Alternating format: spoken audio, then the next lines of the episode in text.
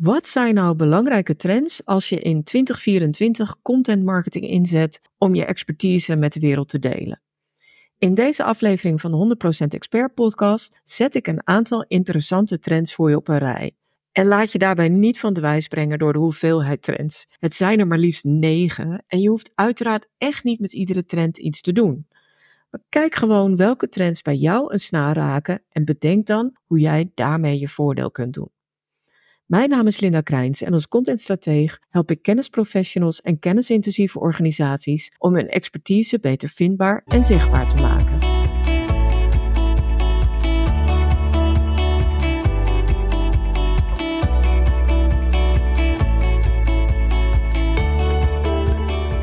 Welke content trends voor 2024 kun je dan het beste maar een beetje in je achterhoofd houden en in de gaten houden? Ik heb er negen op een rij gezet en die wil ik met je delen in deze aflevering. En dat begint met artificiële intelligentie. Het afgelopen jaar kon je eigenlijk niet om AI heen. En ik denk dat dat komend jaar niet anders zal zijn. En dat is eigenlijk helemaal niet erg. Want hoewel er zeker nadelen aan artificiële intelligentie zitten en alle tools die bij, daarbij horen, kan AI je leven echt een stuk gemakkelijker maken. En je helpen om met minder moeite meer content te maken, betere content te maken en om ook meer aandacht voor je content te krijgen. Met de juiste tools kun je bijvoorbeeld heel gemakkelijk outlines maken of samenvattingen. En een AI-tool kan je helpen aan inspirerende titels die triggeren en die mensen laten klikken. Maar ook aan meta-descriptions die natuurlijk hetzelfde moeten doen. Of uh, met een hele mooie call to action. En AI helpt je ook heel fijn met het doen van research. Het kan echt interessante bronnen opsporen en je ook laten zien wat succesvolle content van concurrenten is. Maar dan moet ik erbij zeggen dat AI als zelfstandige contentmaker, dus zonder dat een mens daar nog naar kijkt en af en toe ingrijpt en uh, dingen wat aanpast of et cetera, dat AI als zelfstandige contentmaker wel wat bleke, generieke en soms zelfs wollige teksten en content maakt. Dus ik zou het zeker niet inzetten als zelfstandige contentproducent. En bovendien loop je het risico dat je onbedoeld content van anderen kopieert omdat AI allerlei inhoud van het internet verzamelt. En als er nou iets je reputatie als expert kapot kan maken, is het wel dat je een copycat bent natuurlijk. Dus dat wil je, denk ik, kosten wat kost voorkomen. Dus zorg dat je erbij blijft als regisseur die aan de knoppen blijft zitten bij alle content die je met AI genereert. De tweede trend die ik echt niet onvermeld kan laten is video. Wat mij betreft wordt video in 2024 onmisbaar. En zelfs ik ben overgestapt naar video, ondanks het feit dat ik er jarenlang eigenlijk best een broertje dood aan had. Maar eigenlijk kun je er niet meer omheen. En net als bij een podcast zorgt video ervoor dat mensen je beter leren kennen en je beter kunnen proeven, als het ware. Ze hebben veel sneller dan bij teksten door hoe jij in elkaar zit en waarom jij of jouw organisatie bij hun vragen en wensen kunnen passen. En het mooie van video is dat je net als met tekst video op 101 manieren kunt inzetten. Van extreem kort met video's van nog geen 10 seconden tot video's van een uur of veel langer. En van één persoon in beeld, talking head, tot een interview met meerdere mensen of zelfs een paneldiscussie. En van prachtig geschoten echt beeld tot animaties. En je, zou zelfs video's kunnen maken van een aantal stilstaande afbeeldingen die je achter elkaar monteert. En die je eh, met een bepaalde overgang en toegevoegde teksten ook tot een video combineert. Dus je kunt eigenlijk alle kanten op. En dan vergeet ik eigenlijk nog live video te noemen, wat het natuurlijk heel goed doet op social media. Dus als ik je één advies mag geven voor komend jaar, kijk dan zeker hoe video in jouw contentstrategie kan passen. En als je drempels ziet voor jezelf, kijk dan toch goed hoe je die drempels eventueel zou kunnen overwinnen, zodat jij het ook kan inzetten op wat voor manier dan ook. Want eigenlijk heeft iedereen wel een manier waarop die video toch in zou kunnen zetten. De derde trend die ik wil belichten is verdiepende content. Want microcontent doet het natuurlijk heel goed op social media. En dan zien we het zoveel dat we bijna denken dat het een dominante vorm is geworden. Uh, en dat alle content kort en hapklaar moet zijn. Maar het grappige is dat die juist die korte en ultrakorte content ervoor mede voor zorgen dat heel veel mensen ook snakken naar verdiepende content. En die ook extra gaan waarderen. En natuurlijk is het fijn om content of een verhaal of een boodschap of een tip in 30 seconden of een minuutje tot je te nemen. Maar na tien van dat soort content shots verliest ook die content aan kracht en aan betekenis. En juist dat geeft ruimte aan langere content die zowel verdieping als nuance kan brengen. Want vaak, zeker bij expertise, gaat het ook om de nuance en kun je niet altijd met korte statements uit de voeten. Gelukkig niet, zou ik bijna zeggen. En nu luister jij naar een podcast en dan kies je al bewust voor wat langere content. Dus misschien zal het je sowieso al wat meer aanspreken. Maar zeker als je met expert content werkt, is het extra belangrijk om langere en dus verdiepende content in te zetten. En dat kan uiteraard ook weer heel goed in een mix met korte content. Kies uit lange content, bijvoorbeeld een aantal fragmenten die je los inzet. Het is super simpel toe te passen en heel effectief, omdat die korte fragmenten ook weer mensen wijzen op die langere en verdiepende content. Dus die combinatie kan heel erg goed werken. De vierde trend die ik zie is interactieve content. En interactie zorgt natuurlijk met name op social media voor veel meer bereik, omdat de algoritmes daar helemaal op ingesteld zijn. En interactieve content op social media houdt mensen langer vast op het platform, dus wordt die content daar gepromoot en krijgt al sneller een goed bereik. En een heel mooi voorbeeld die ik daarvan zie zijn de blader-PDF's op LinkedIn de carousels waar iemand op eigen kracht doorheen kan gaan en op een gegeven moment uh, meer tips kan lezen of meer adviezen kan lezen, ook weer even terug kan gaan en dan weer vooruit kan gaan, et cetera. En die carousels kun je natuurlijk ook prima op Instagram uh, inzetten. Zit je nou meer op Facebook? Kijk dan een keer naar die albums. Die worden heel vaak vergeten. Maar ik zag bij een aantal klanten in een analyse eerder dit jaar dat die albums het ook heel goed deden. En dat is natuurlijk niet zo gek, omdat iemand daar ook door een aantal foto's heen kan bladeren. En een album kan ook een mooie impressie geven van iets. Andere interactieve content zijn bijvoorbeeld polls en quizzes. En nou kun je polls haten, maar ook daar is een plek voor als je ze op een zinnige manier weet in te zetten. En quizzes zijn eigenlijk een overtreffende trap van polls en kunnen mensen ook heel mooi extra inzichten geven. En omgekeerd kun jij daarmee hele relevante data verzamelen. En een tool die dan bij mij meteen opkomt is een quiztool à la Score app. Daarmee kun je hele inhoudelijke quizzes en tests maken, die mensen ook een betekenisvolle uitslag geven, dus waar ze echt iets aan hebben. Maar je deelnemer, degene die je maakt, komt ook automatisch op je mailinglijst, waardoor je ook relevante extra data hebt van die persoon die op je mailinglijst is gekomen. Dus interactieve content zal ook zeker weer toe gaan nemen in het komend jaar. Een vijfde trend, en ik moet toegeven, die zal niet altijd uh, interessant zijn als je expert content maakt of als je diensten of producten gebaseerd op kennis en expertise maakt. Maar social shopping is wel een trend die heel erg interessant kan zijn. Mensen zijn steeds meer geneigd en gewend om dingen via social media te kopen. En dan kan het interessant zijn om, om te kijken van nou, als je korte kennisproducten hebt, om te kijken of je die via social media rechtstreeks zou kunnen verkopen. Denk dan aan e-books of aan korte videotrainingen.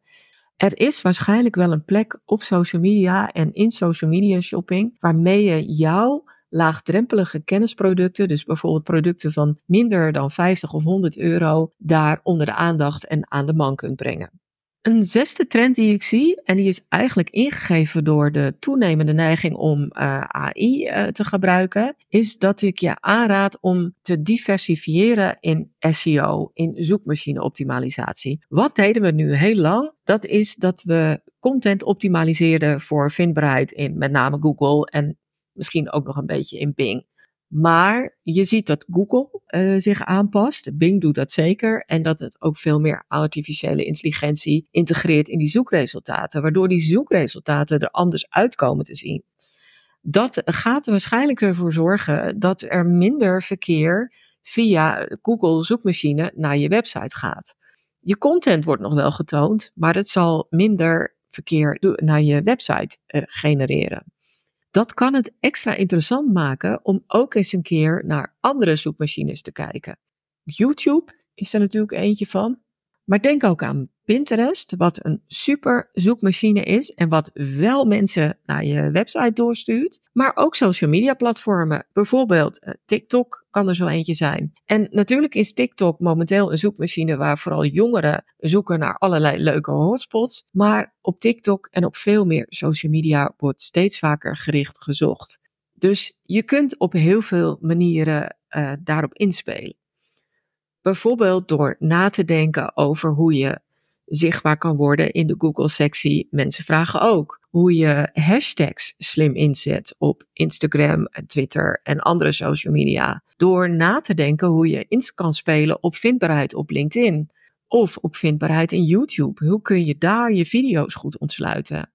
Dus is gewoon fijn en veilig om jezelf minder afhankelijk te maken van die ene zoekmachine, namelijk Google. En door ook te kijken hoe je beter vindbaar kan worden in andere zoekmachines. En ook hoe je via die zoekmachines bezoekers naar je website kan realiseren. De zevende trend die ik zie is dat mensen veel meer waarde gaan hechten aan privacy. Wetgevers bewaken die privacy ook steeds meer. En een voorbeeld daarvan is dat er een eind komt aan third-party cookies, die ons na een bezoek aan een website kunnen achtervolgen en kunnen bestoken met advertenties. En daar kun jij ook op inspelen door je minder afhankelijk te maken van dat soort cookies en door steeds meer op zogenaamd eigen grond te bouwen. Dus je eigen website, jouw nieuwsbrieflijst, een boek of een podcast webinars en alle andere middelen die van jou zijn en waar jij volledige regie hebt om mensen bepaalde content of acties voor te schotelen. Waarbij je natuurlijk wel zorgt dat je hun privacy ook bewaakt en waarbij je bijvoorbeeld ook laat zien dat je die privacy bewaakt. Toon het maar aan. Vertel het af en toe. Vermeld het ergens. En benadruk dan ook, als je dat nog niet deed tenminste, wat je met die gegevens doet. En dat mensen zich ook altijd met één klik kunnen afmelden van bijvoorbeeld je nieuwsbrief. En die geruststelling, die, en, en, dat jij laat zien dat je daar ook waarde aan hecht en dat je snapt dat jouw doelgroep dat belangrijk vindt, zal in 2024 ook steeds belangrijker worden. Trend nummer 8 is uh, in mijn ogen wel een spannende. En dat is dat gated content minder effect gaat hebben. En gated content is content die als het ware achter een dichte deur of poort staat. En waar mensen pas toegang toe hebben als ze eerst hun naam en e-mailadres en misschien zelfs nog meer contactgegevens afgeven. En dat ze ook accepteren dat ze dan op je e-maillijst komen. Die gated content die werkt nog steeds, maar het werkt wel steeds minder. En onderzoek laat zien dat steeds minder mensen bereid zijn om hun contactgegevens af te geven of zelfs foutieve infogegevens geven om maar wel bij jouw content te komen en dan heb jij er vervolgens niks aan die contactgegevens of die kloppen helemaal niks. En heel veel mensen geven ook aan dat ze als ze gated content zien die ze wel interessant vinden, dat ze dan toch eerst ergens anders gaan kijken of ze die misschien op een andere manier kunnen vinden, zonder dat ze die gegevens af hoeven te geven, voordat ze overgaan om toch hun contactgegevens in te ruilen voor jouw bijzondere content. Dus het sluit eigenlijk ook aan wel bij die trend dat mensen steeds meer waarde hechten aan hun privacy. Ook omdat we natuurlijk allemaal wel gemerkt hebben dat een checklist downloaden je uh, kan voorzien van een heleboel ongevraagde en misschien ongewenste extra e-mails waar je helemaal geen zin in hebt. Dus daarom doen we dat ook steeds minder. En werk jij met weggevers, zorg dan dat ze echt een probleem oplossen, waar iemand ook wat voor over heeft, dat ze actueel zijn en niet gemakkelijk elders kant-en-klaar te vinden zijn, en dat ze ook redelijk bijzonder zijn, zodat mensen dat ook snappen en het logisch vinden dat hier een ruil van privégegevens tegenover staat. En bedenk je dan ook dat we zometeen uh, nou ja, eigenlijk nu al, steeds meer informatie heel makkelijk bij elkaar kunnen ChatGPT'en. Dat ChatGPT vaak toch toegang heeft tot die zogenaamde gated content waarvan jij dacht dat die achter een muurtje stond. Dus dat jouw content die je op deze manier wil ontsluiten en waar je dus iets voor terugvraagt, echt bijzonder en exclusief moet zijn. En de laatste, negende trend die ik onder aandacht wil brengen, is dat we steeds meer inzetten op content promotie. En dat het ook echt wel aan te bevelen is om dat te doen. Een tijd geleden vertelde een adviseur van een kennisinstituut mij dat ze daar echt een heel mooi whitepaper hadden gepubliceerd. En dat whitepaper werd in eerste instantie ook een paar honderd keer gedownload. En na een paar weken droogde dat helemaal op en gebeurde er eigenlijk niks meer. En toen ik ging doorvragen, toen bleek dat ze dat whitepaper inderdaad in die eerste paar weken flink onder de aandacht hadden gebracht. In mailings en in social media. Maar dat het daarna eigenlijk stilviel. Dat er dus bijna geen promotie meer was van die op zich hele gave en waardevolle content. Toen ik die vraag had gesteld, toen was ineens de oorzaak in beeld en ook de oplossing. Namelijk dat ze dat gewoon weer frequenter moesten gaan doen. En dat kan bijvoorbeeld door content uit die whitepaper slim te hergebruiken, waardoor je veel meer aandacht voor die contentvraag. En eigenlijk is dit exemplarisch voor alle contentpadeltjes die we allemaal wel hebben. We zijn heel vaak geneigd om nieuwe content waarvan we denken: wauw, dit is echt bijzonder, dit is hartstikke goed en heel waardevol voor mijn doelgroep, om die aan het begin onder de aandacht te brengen en daarna verslapt het.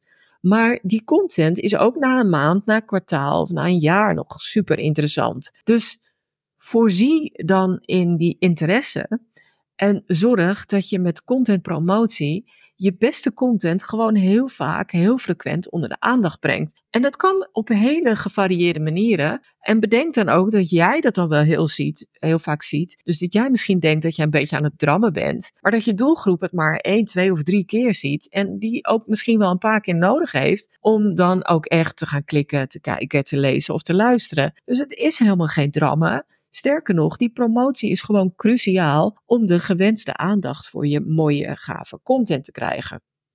En dus zal je uh, waarschijnlijk komend jaar nog vaker zien dat steeds meer contentmakers het omdraaien en zeggen van ik maak minder frequent nieuwe content, maar ik stop veel meer aandacht in die promotie en ik ga bestaande content vaker herhalen. Het werkt gewoon hartstikke goed.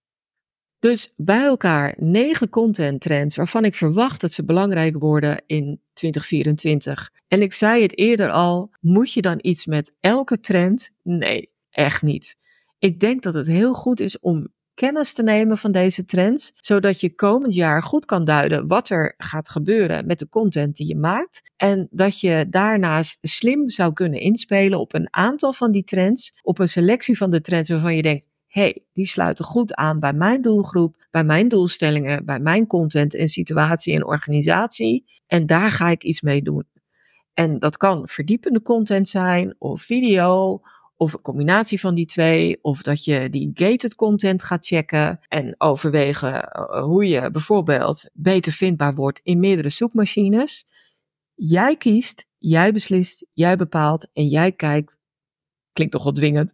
Jij kan kijken op welke trends je wel in gaat spelen en op welke trends niet. En misschien is dan ook mijn volgende aflevering van de 100% Expert podcast interessant, want daarin kijk ik ook weer terug op mijn marketinglessen van het afgelopen jaar 2023. En misschien haal je daar ook nog wel extra ideeën uit, waardoor je ook weer deze keuze uit die content trends nog beter zou kunnen maken. Dankjewel voor het luisteren. Heb je nu een handige tip of inzicht opgedaan, dan wil ik je vragen om een review achter te laten. Of deel de podcast met iemand anders voor wie het interessant is. En wil je meer weten? Op mijn website vind je een gratis kennisbank met checklists, tools, video's en stappenplannen over content, content marketing, maar vooral over het zichtbaar en vindbaar maken van je expertise. En in de Content Academie vind je bovendien tal van online masterclasses en trainingen die je helpen om je expertpositie verder te versterken. Kijk daarvoor eens op stroop.nl en stroop is met dubbel S.